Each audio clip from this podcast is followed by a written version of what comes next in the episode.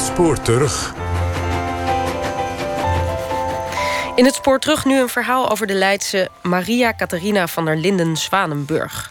Buurtgenoten roemen haar behulpzaamheid en noemen haar liefkozend goeie Mie. Maar er schuilt ook een duistere kant in Mie. Een verhaal van Richard den Haring en René van S... dat onderdeel uitmaakt van hun podcastserie Makersradio. Ja, daar. Deze trap op? Nee, Hier naar links? Die kamer in. Dit verhaal start in het huis van historica Ingrid Moerman. Kijk, dit. Als je dit even wil neerleggen. Ik ga even zitten. Daar is een krukje. Ja. Boven in haar werkkamer laat ze een stuk of tien dikke mappen met archiefmateriaal zien. Kijk, dit is het eerste nummer. En dit is het handschrift. Ja. Nou, ga er maar aan staan. Ja, ga dat maar eens ontcijferen, ja. Ze heeft onderzoek gedaan naar een bizar verhaal dat zich afspeelt in Leiden, eind 19e eeuw. En dat is dus mijn eh, transcripties. Ja, netjes uitgetypt ook nog. Ja, het is het beste om het zo te doen. Ook geschiedenisdocent Ineke van der Sar kent het verhaal. Het was zo'n ongelooflijk schokkend verhaal. En toen ik dit hoorde, dacht ik: hoe kan zoiets gebeuren? En gewoon in een Leidse volksbuurt. Ja, je moet je voorstellen dat in zo'n buurtje dat heeft ingeslagen als een bom. Het is een verhaal over goed en kwaad. En alles wat daartussenin zit. En het begint in 1883. Op 14 december, op een vrijdag, vrijdagmiddag. Er wordt aangifte gedaan op het politiebureau in Leiden. Want in het gezin Frankhuizen heeft zich een familiedrama afgespeeld. De acht maanden oude baby van het gezin is die vrijdagochtend overleden. En de moeder van de baby, Marie Frankhuizen, is een dag eerder ook al om het leven gekomen. De vader van het gezin heet Hendrik en die is ernstig ziek. Twee inspecteurs van politie doen dezelfde dag nog onderzoek in de woning van de Frankhuizens aan de Groenesteeg. Die zien het kindje van eh, Frankhuizen, dat een, ki- een kindje van acht maanden, dat is dood. De vrouw van Frankhuizen ligt al in de kist. Ze nemen een eh, grote pot met een deksel in beslag, een koperen kannetje met melk en een pot, een, een eh, pot de chambre heet het dan netjes, met braaksel en poep. De politie gaat daarna naar de vader van het gezin Frankhuizen, Hendrik. Die was intussen dus eh, zo ziek dat hij bij zijn moeder in de Vestenstraat terecht is gekomen. En die kon natuurlijk nog een heleboel vertellen over wat die avond was gebeurd. Hij verklaart dat, hij, eh, ja, eh, dat ze ziek zijn geworden sinds de zaterdag daarvoor. Hè. Het is dan inmiddels al vrijdag, dus we zijn zes dagen verder. Hij zegt, nou ja, we hebben melk gekocht en een beetje anijszaad... en we hebben daarvan gegeten. De anijsmelk smaakte goed. En de overige melk werd in een ijzeren pot gedaan om daar gruttepap van te koken. De pot lieten ze zachtjes pruttelen op de kachel. Dan vertelt Hendrik tegen de politie. Nou, dat hij met zijn vrouw en een jongetje van eh, acht maanden de stad in waren gegaan. En eh, daarna kwamen we terug, wilden we die pap eten. Hebben we die pap ook gegeten. Maar die smaakte een beetje vreemd. De pap smaakte volgens Hendrik hees in de mond. Ja, hees in de mond. Ja, scherp. En het zag ook een beetje rood gekleurd. Nou, je denkt pap met anijs, dat is een beetje wittig. Vader Hendrik had nog wel een heel bord. Zijn vrouw nam een half portie. Al gauw werd vader Frankhuizen ziek. Hij raakte aan de diarree. En spugen. Heel veel spugen. De volgende dag, zondag 9 december, werd ook zijn vrouw ziek. Dezelfde symptomen. Na een ziektebed van een week overleed zij dus op donderdag 13 december. De doodzieke vader leeft dan nog. Aan de arm van zijn moeder bezoekt vader Frankhuizen dokter Rutgers van der Loef aan de Breestraat.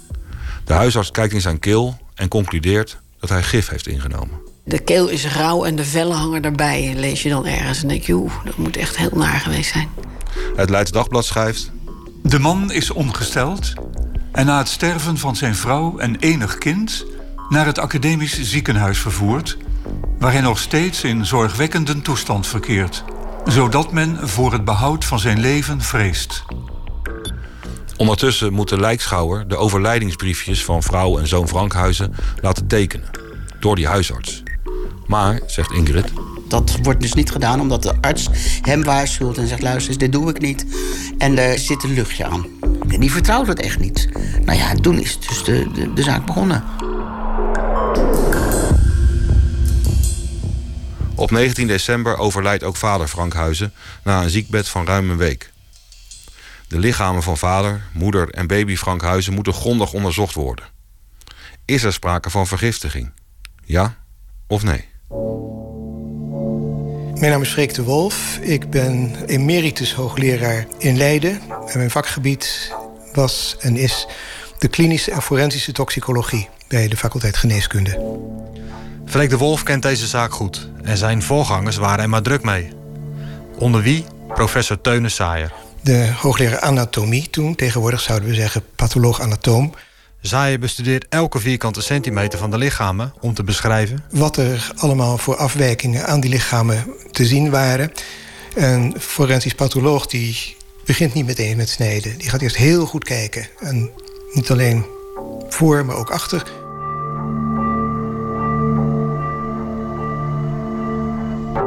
Als dat gedaan is, snijdt hij de lijken open in de borst en de buikstreek. Het heet ook een lijkopening. In een soort omgekeerde Griekse ei. En dan worden de organen afzonderlijk bekeken en geopend. En ja, tegenwoordig natuurlijk gefotografeerd, maar toen werd dat nog eh, alleen maar beschreven. En dan komt professor Eduard van den Burg in beeld. De eerste hoogleraar toxicologie in Leiden. Die was aan de beurt om te onderzoeken of er sprake was van een intoxicatie, van een vergiftiging. En welke vergiftiging het was. De toxicologie is net in een heel belangrijk stadium van ontwikkeling gekomen.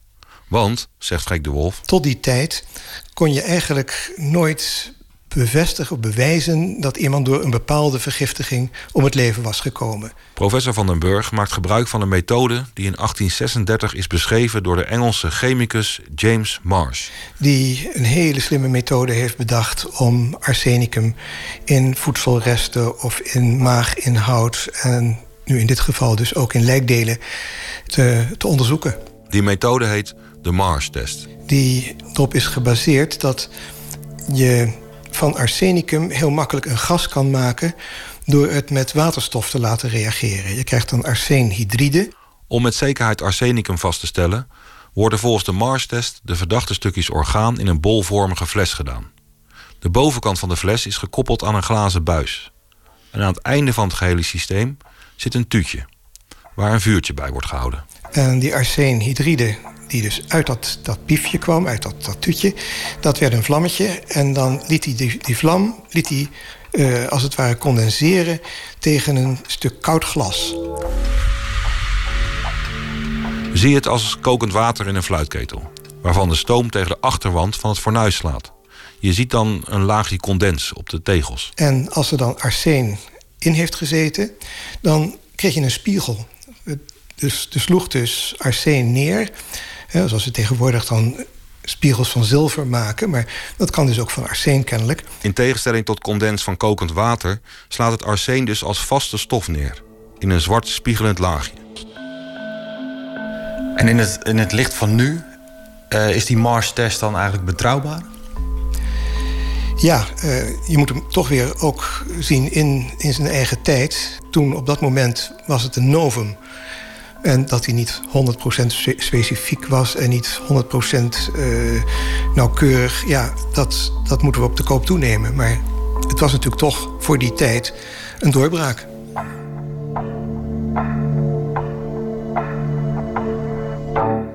De Leidse politie heeft ondertussen haar handen vol aan deze zaak. Buurtbewoners en familie van de slachtoffers vertellen hun verhaal op het bureau. Historica Ingrid Moerman. Er waren al wat geruchten in de buurt van dat het toch wel opvallend was dat er in die familie zo ontzettend veel sterfgevallen waren. En onder dezelfde omstandigheden. De politie vertrouwt het allemaal niet en besluit om twee lijken op te graven voor onderzoek. Hier. Catharina Aben, overleden 22 november 1883. Ingrid laat ons namen en sterfdata zien. En haar zusje Susanne Aben, overleden 1 december 1883. De rustplaats van de zusjes Abe, slechts 1 en 5 jaar oud, wordt een paar dagen voor kerstmis 1883 alweer verstoord. Het opgraven van lichamen voor onderzoek. Ja, dat noemen we met een mooi woord exhumatie. Ofwel uit de grond halen. Je hoort opnieuw Freek de Wolf. Dat moet natuurlijk op een heel zorgvuldige manier gebeuren. Met niet alleen de mensen die de schop hanteren, maar die ook alles goed vastleggen. Uh, tegenwoordig op foto's. En destijds ging dat met uh, heel uitgebreide rapportages.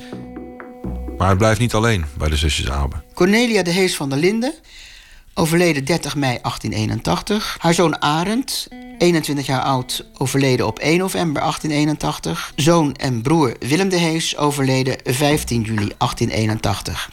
Steeds meer lijken worden opgegraven op de begraafplaats aan de Herenpoort en de Zeilpoort. Johanna Maria van der Linde Oostenbrug, overleden 28 juni 1882. Tien mensen, onder leiding van de politie, brengen in totaal 13 lijken boven de grond. In het verslag aan de burgemeester staat... Bijna gehele dagen, van s morgens 8 tot s middags 6 uur... hebben zij op de begraafplaats doorgebracht. Onder het genot van de heerlijke odeur welke uit de graven opsteeg. Willem Fuchs, overleden 16 februari 1882. Abraham Fuchs, overleden 6. Lambertus van der Linden. Petronella Johanna Lepelaar Zwanenburg. Vader Clemens Zwanenburg. Moeder Johanna Zwanenburg Dingjan. Zwager Johannes Lepelaar, overleden 20 februari 1883. En wat dan gebeurt is dat uh, die lichamen naar een laboratorium worden gebracht... waar ze verder worden onderzocht. En hoe zien die lijken er dan uit?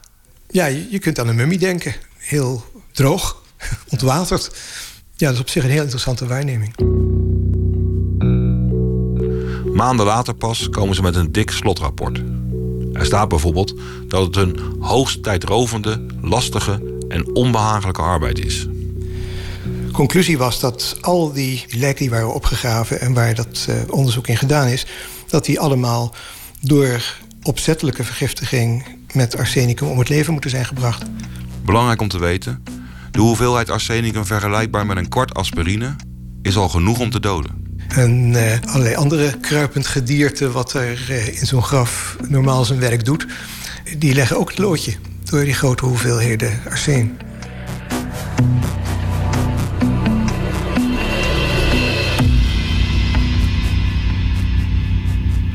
Wat is arsenicum eigenlijk?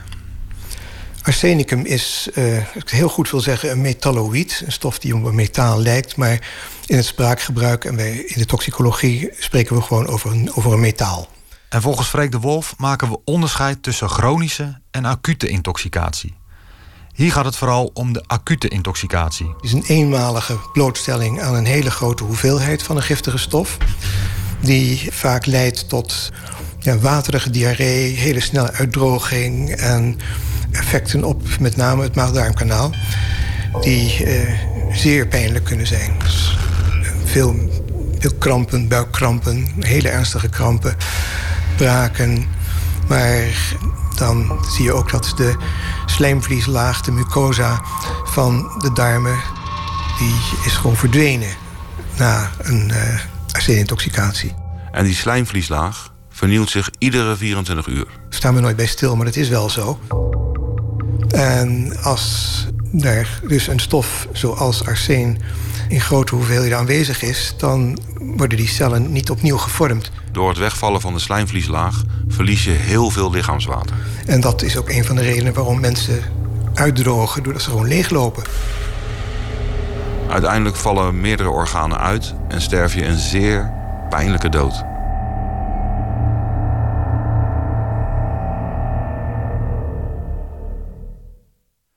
Na de dood van de familie Frankhuizen wordt de naam Mie van der Linden af en toe genoemd.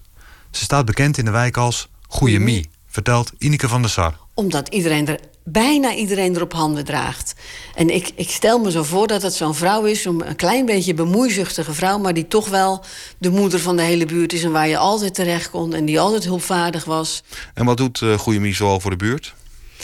Oppassen, iets voor je maken, iets voor je meenemen, wassen. Heel veel mensen wisten, uh, ja, als je een goede Mie, kon je opbouwen... en die was altijd bereid iets voor je te doen. Maar Mie zou zich laconiek hebben uitgelaten over de sterfgevallen in de wijk. Het is erfelijk, hè? het zit in de familie, al die, die, die doden. Zegt historica Ingrid Moerman. Dus ze uiten zich wel op deze manier. Mie en haar man, Johannes van der Linden moeten zich melden op het politiebureau. Ze verdenken die man ook nog. Die moet ervan geweten hebben, zeggen ze dan allemaal. Maar die politie weet niks. Die komt alleen ja, met tegenstrijdige verhalen. Als de politie Mie verhoort, zegt ze dat ze niet bij de familie Frankhuizen in huis is geweest op die bewuste zaterdagavond. Dus zij komen ook helemaal in het begin niet, zo, niet zoveel verder, want wat moeten ze nou geloven? En op dat moment staat er in het verhoor: we hebben haar, uh, we hebben haar scherp verhoord. Dus ik denk dat ze dan uh, wat nader, wat, wat meer preciezer gevraagd wordt... ja, maar waar was je nou? En, en je, je bent er gewoon geweest daarboven. Wat heb je daar gedaan? Mie zegt dat ze zelden bij de Frankhuizes komt. Hooguit één of twee keer per jaar. Later verklaart ze dat ze toch wel boven was geweest. En ze had niks in die pap uh, gegooid. Nou, en dan komt ze met het verhaal. Ik heb er uh, peper in de, in de pap heeft gegooid. En oh nee, dat blijkt dan later. Oh nee, dat was dan chloor. Mie zegt daarover... was een beetje in de war. Ik denk dat zij in eerste instantie ook denken met goede mie te maken te hebben. Van, nou ja, dat is zo'n uh, centraal vrouw in de buurt. Die kan je van alles vragen.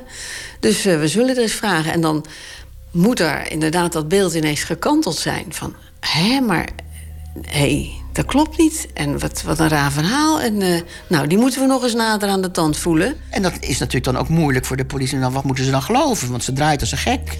Ja, ze draait heel erg, ja. Want ze heeft wel goed door dat dat natuurlijk uh, geen zuivere koffie is... om het dan maar zo te houden.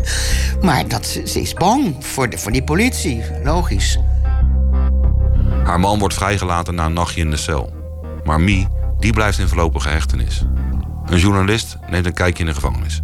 Wie haar ogenschijnlijk kalm als een onschuldig kind in de cel der gevangenis aan de breikous ziet, zou niet kunnen vermoeden zulk een monster voor zich te hebben. Bedaard keuvelt zij met haar beide bewaaksters over allerlei zaken. Doch vermijdt met fijn gesponnen overleg en geslepenheid alles wat op haar zaak betrekking heeft.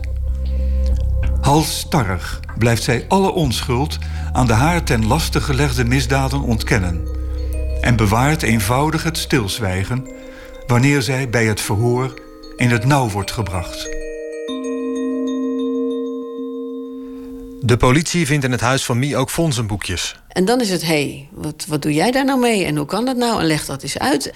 Nou, het is in die tijd namelijk mogelijk om één of meerdere begrafenisverzekeringen af te sluiten op een willekeurig persoon zonder dat hij ervan af wist. Want daar werd niet op gelet. Dat is daarna natuurlijk veranderd. Ik kan jou niet verzekeren. Nee. Ik ga het ook niet doen hoor.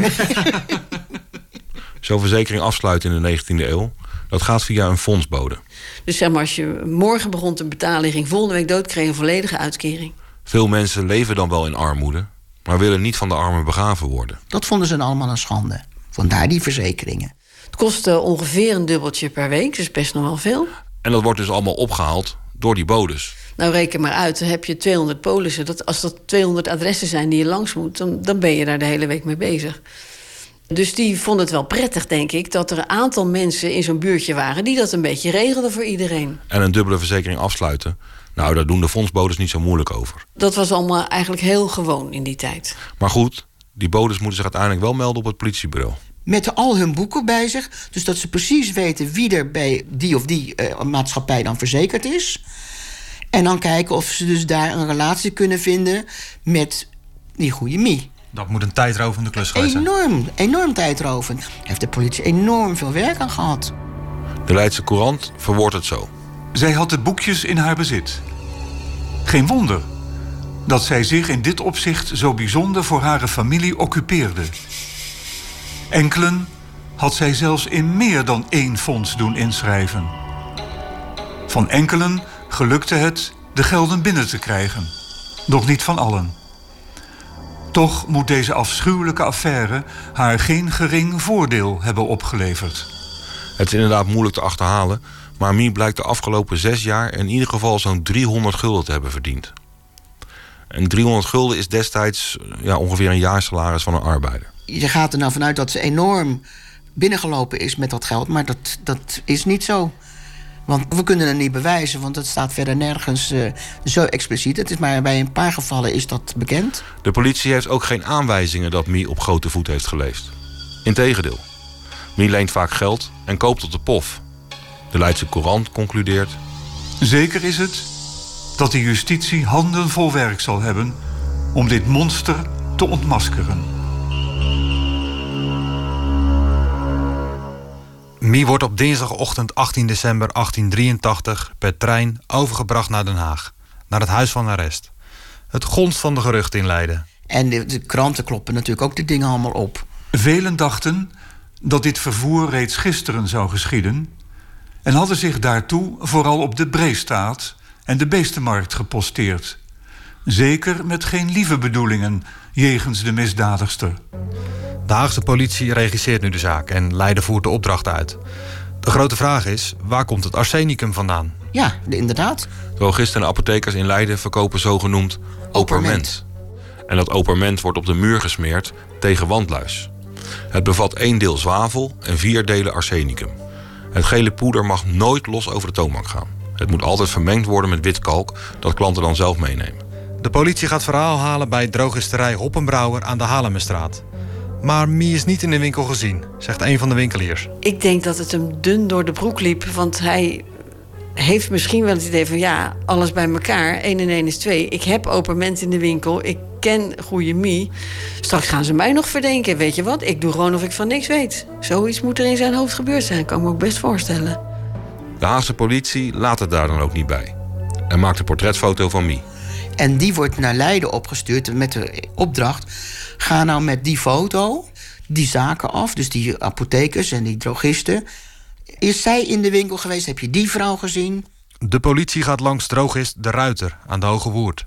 En die deed hij ook heel vaag over. Ja, ze draaide er eerst allemaal omheen hoor. Later kwam hij er nog op terug. Ja, toch wel, die, die vrouw had hij wel gekend. Maar, zegt de drogist... Hij lette niet op al die dingen. Ja, dat kan natuurlijk, ze willen er allemaal onderuit. Als Mie het operment daar zou hebben gekocht... is het arsenicum misschien niet vermengd, vermoedt de politie. Misschien een paar schepjes bovenop het witkalk. En alsjeblieft, hier heb je voor 5 cent operment. En zo ging het misschien wel vaker. Dat denk ik wel, ja. Dat was de normaalste zaak van de wereld.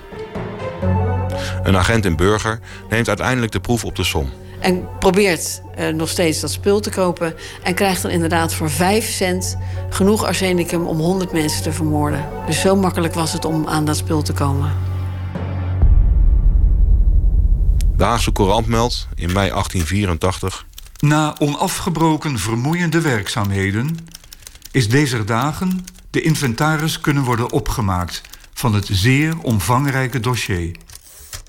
Wanneer men nagaat dat het onderzoek heeft gelopen... over 27 vergiftigingen...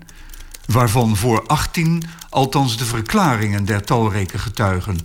de verslagen der deskundigen, de opgaven der verdachten en al hetgeen met een en ander samenhangt in schrift zijn gesteld, dan kan men zich een flauw denkbeeld vormen van de uitgebreidheid van dit proces.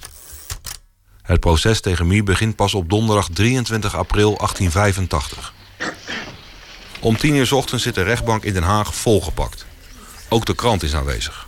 Bij het intreden der gifmengster in de gerechtszaal, door twee veldwachters begeleid, gaat er een gesmoorde kreet van afgrijzen op uit het publiek.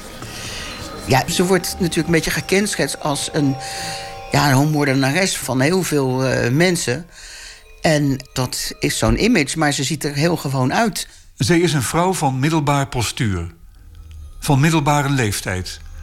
Gekleed in jak en rok met omslagdoek. Een heldere muts met keelbanden, waaronder van voren het pikzwarte haar uitkomt. Het gezicht is vrij rond en enigszins taankleurig. Ja, dus ze schrikken en ze, ze kijken echt naar een monster van hun gevoel. Ik kan daar zelf niet zo heel veel mee, want dat gebeurt natuurlijk als je in de criminaliteit kijkt vaak met, eh, zeker met extreme zaken, ook mannen natuurlijk. Dus dan wordt het afgeschilderd als monsters. Dit is Annemarie Slotboom, universitair hoofddocent aan de Vrije Universiteit in Amsterdam. Ik ben van oorsprong psycholoog, maar ik zit al heel lang in de criminologie. En haar specialisme is meisjes- en vrouwencriminaliteit. Als je kijkt naar gender, eh, dat de rol van vrouwen over het algemeen gezien wordt als verzorgend, uh, empathisch, invoelend, begripvol. Het zijn de, de mensen die de kinderen moeten opvoeden. Dus, dus alles wat goed is, zou je kunnen zeggen. En daar past niet in dat iemand hele slechte, nare dingen doet. Dus eigenlijk het leven waar je voor moet zorgen, tegelijkertijd enorm bedreigd. Dat past niet in dat beeld. Dus vandaar waarschijnlijk dat, dat je vrouw geneigd bent om, als dat dan gebeurt, ook als heel erg slecht te zien. Maar ik, ja, ik ben meer van de nuance. Dus ik zou breder kijken dan alleen monster. Terug naar de rechtszaal. Op de tafel van de rechter staan verzegelde flessen en potten. Nou, dat had ik wel eens willen zien. Potjes met allerlei uh, ja, ingewanden. Die zijn dus onderzocht door Van der Burg. Merkwaardig beeld. Lijkt me een heel merkwaardig beeld. En dat lijkt me nou meer afgrijzingwekkend dan, uh, dan die vrouw die binnenkomt, eerlijk gezegd. Ja, ik denk dat ze dan toch echt toch wel als, als seriemoordenares of massamoordenares wordt afgeschilderd. Dus je moet echt wel aan tientallen moorden denken. Sterker nog, er wordt vaak beweerd dat Mie meer dan 100 mensen zou hebben vergiftigd. Maar harde bewijzen ontbreken daarvoor. De aanklacht wordt uiteindelijk teruggebracht naar drie zaken. Naar drie zaken, ja. Die dan denk ik boven ieder twijfel verheven zijn. En dat gaat dan over vier mensen. Het echtpaar Frankhuizen, dus de laatste slachtoffers. Susanne Abe, dat meisje van vijf jaar, van de buren. En haar neef Arend de Hees. 52 getuigen worden gedagvaard, onder wie zes deskundigen. En dan moet je nogal wat aanhoren. De eerste is Pieter de Hees, broer van Arend de Hees. Ja, Pieter is de jongste. En Pieter die is ook nog vergiftigd. Maar heeft te weinig kennelijk binnengekregen dat hij ook overleden is. Maar die komt op krukken binnen en die is zijn hele leven ongelukkig geweest. Pieter vertelt dat hij en zijn broer regelmatig bij Mie over de vloer kwamen. Pieter beschrijft zijn broer als een gezonde, jonge man. De rechter vraagt dan of hij geld heeft gekregen van de begrafenisverzekering. En die Pieter die zegt: Ik heb nooit een cent gekregen van de verzekering. Maar ze had ze wel dus inderdaad verzekerd. Op de vraag van den president of beschuldigde iets heeft aan te merken, antwoordt zij met den zakdoek voor den mond: Edelachtbare, ik heb hem al het nodige gegeven. Laat dat edelachtbare maar weg, doet de president haar opmerken. Het nodige heb je hem zeker gegeven. Mie bekent uiteindelijk wel. Ik heb het uh, wel gedaan, maar ik was uh, niet helemaal bij zinnen of ik uh, had gedronken. Meerdere getuigen verklaren haar nog nooit dronken te hebben gezien. Maar als je dus terugkijkt ook naar de, het vooronderzoek, dan is er wel degelijk sprake van drankgebruik of misbruik misschien. Dan de vergiftiging op het echtpaar Frankhuizen. Meerdere getuigen worden opgevoerd, schrijft de krant. Vrouw Catharina Rebecca van der Linden verklaart dat beschuldigde, haar mededelende het geval bij de Frankhuizens, zeide: Het is om te lachen. Ze liggen samen te spugen en spuwen elkaar haast in den keel. Een andere getuige, onderbuurvrouw Judith Zitman, verklaart dat Mie iets vreemds tegen haar gezegd zou hebben. in het bijzijn van de opgebaarde lichamen van de Frankhuizens. Maar jij bent geloof ik bang voor lijken. Nou, ik ben helemaal niet bang voor lijken, want ik zou er wel bij kunnen, kunnen slapen. Dat zegt ze dus toen al tegen dus die vrouw Zitman. Dus dat, uh, ja, ik kan me wel voorstellen dat dat mensen ook denkt van... Uh, wat moet ik hier nou mee en, uh, en ik, ik wil dat niet. Ze is wel bezig met het beschrijven van die lijken. Dus van, van dus de... Ze genieten ervan? In wezen wel. Ik denk het wel, ja. Maar ja, dat doet ze steeds. Ook van, uh, ik, ik wil wel bij lijken slapen. Ik bedoel, dat is toch ook een rare opmerking? Mie zegt ook dat ze de huisarts is gaan halen... toen de Frankhuizens ernstig ziek waren. Terwijl getuigen juist verklaren dat Mie doktersadvies niet nodig vond. Wat den president doet zeggen...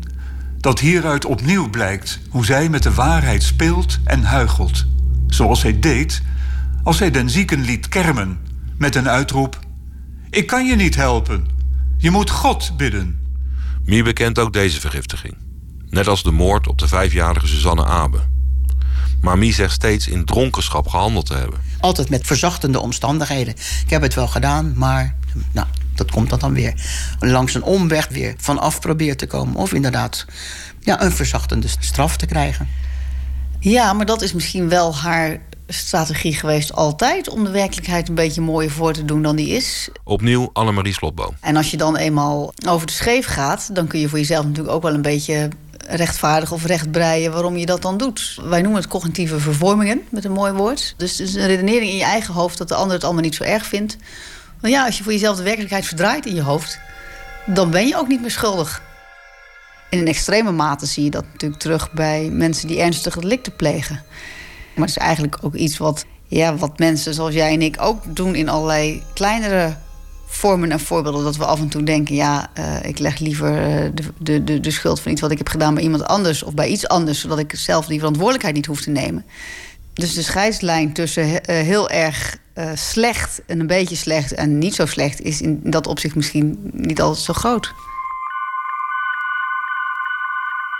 Op dag 2 van het proces is de belangstelling opnieuw groot. Mie ook vandaag verslagen. Nou, ze verschuilt zich een beetje achter de zakdoek en loopt zo naar binnen en naar voren, waar ze dan uh, plaats neemt. En uh, kijkt eigenlijk niet de zaal meer in of zo. Ze willen liever niet zijn. Er wordt een rapport voorgelezen over de zielstoestand van Mie. Ze is niet zwakzinnig, volgens het rapport van psychiater Rama. En ze heeft de moorden niet gepleegd onder verstoring van haar geestesvermogen. Dus we kunnen eigenlijk weinig vinden aan in die tijd psychiatrische problematiek. Dus dat is toch wel vrij bijzonder. Ik had verwacht dat je dat veel eerder bij haar zou zien. Dus dat is niet een verklaring voor haar gedrag geweest, heel sterk. Dus dat maakt het wel anders dan ik, dan ik had verwacht. En hij constateert gebrek aan godsdienstig gevoel. En volgens mij was dat in de 19e eeuw de manier om te zeggen dat iemand een, zwak ontwikkeld geweten heeft. Of niet ontwikkeld geweten heeft. Eh, ze is ooit begonnen met, met eh, vergiftigen. En toen straf uitbleef en toen het heel makkelijk bleek te zijn. Toen kon ze geen weerstand bieden en is ze ermee doorgegaan. Het risico op gepakt worden, dat weten we tegenwoordig ook. Dat is het belangrijkste motief om te stoppen. Dus niet eh, van de hang tien jaar gevangenisstraf boven je hoofd. Maar hoe groot is de kans dat je gepakt wordt? En dat was bij haar ongetwijfeld ook het geval. Tijdens de voorlezing begint beschuldigde luide te snikken, zodat haar water en spiritus wordt toegediend. De zenuwen zijn er echter de baas. En zij stoot gillende kreten uit, werpt het hoofd achterover en is blijkbaar geheel van streek. Klapt ze in elkaar en uh, krijgt een zenuwtoeval die zitting wordt dan geschorst omdat de Rutgers van der Loef aanwezig is. En die zegt, nou, dat is niet een fake. En dat is, ze doet niet alsof. Een half uur later wordt de zitting weer geopend. Nou, dan is ze bijgekomen, en, maar ze is nog steeds heel erg zenuwachtig. En blijft constant met die zakdoek voor de mond zitten. Misschien ook een soort schaamte is dat ook? Ja, ik weet wel zeker. Ik bedoel, dat ook verdondert natuurlijk ook. Ik denk dat het heel intimiderend is. Je bent al veroordeeld eigenlijk dan op zo'n moment? Zij was zeker al veroordeeld, ja. Ja, dat durf ik wel te zeggen.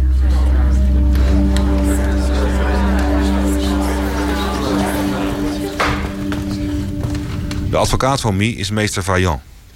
Hij heeft zijn taak aanvaard met een gevoel van walgen en afgrijzen. Hij zegt dat er nog nooit een groter onmens in de beklaagde bank heeft gezeten. Dood en verderf zaaide zij om zich heen waar ze kwam. Zij ontzag niemand, bloedverwanten noch vrienden. En als heksen spoken wierp zij haar slachtoffers in den ketel om de duivelsbrei te doen proeven. Om de duivelsbrei te doen proeven. Nou, dat vind ik zo'n prachtige zin. De advocaat van Mie houdt een lang betoog en probeert daarmee het onderzoek in twijfel te trekken. Pleiter komt tot de slotsom dat deze beschuldigde is een psychische anomalie, een erreur de la nature, welke een onderzoek naar haar zielstoestand dringend nodig maakt. Hij sluit af met de vraag: Zal op dit monstrum, op dit fenomeen, op deze anomalie humaine de arm der gerechtigheid in zijn volle zwaarte neervallen? De president vraagt of ze nog iets wil zeggen en dan zegt Mie... Alsjeblieft een genadige straf. Dat is alles wat ze zegt. Op 1 mei 1885 verklaart het Hof Maria Catharina van der Linden Zwanenburg, vrouw van Johannes van der Linden, schuldig aan vergiftiging driemaal gepleegd en veroordeelt haar tot levenslange tuchthuisstraf. Na deze uitspraak blijft de veroordeelde in dezelfde houding zitten. Voorovergebogen met de zakdoek voor het gelaat. In stilte wenende. Zelden, we menen zelfs nooit, is de levenslange tuchthuisstraf op ene vrouw toegepast.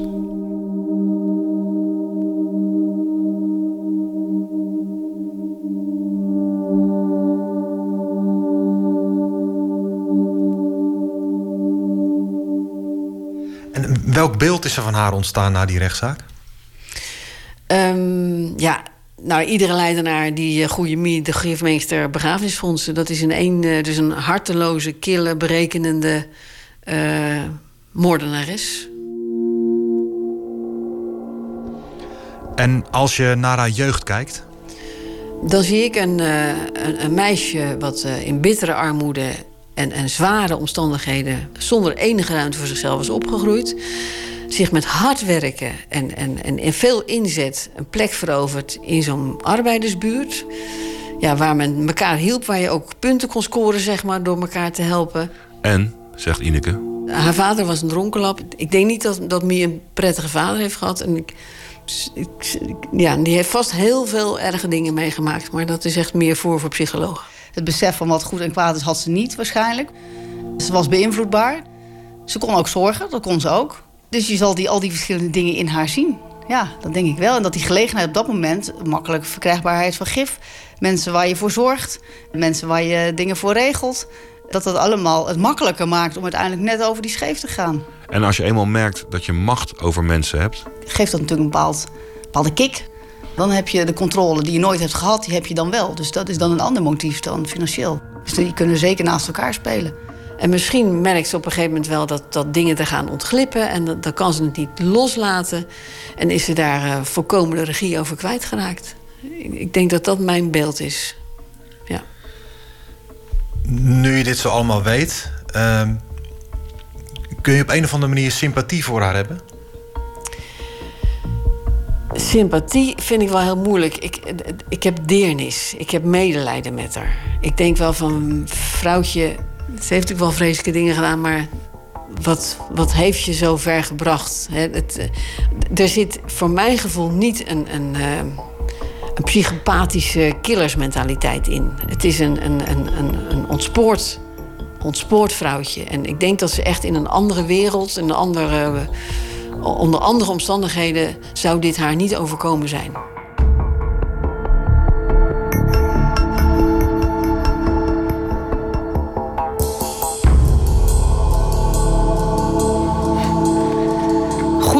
Heeft de laatste 30 jaar van haar leven achter de tralies doorgebracht. Ze overleed op 11 april 1915 op 75-jarige leeftijd. Dit was Arsenicum van René van S en Richard den Haring van de podcast Makers Radio. Meer podcasts van hun vind je op hun website makersradio.nl en in de iTunes Store. En dit was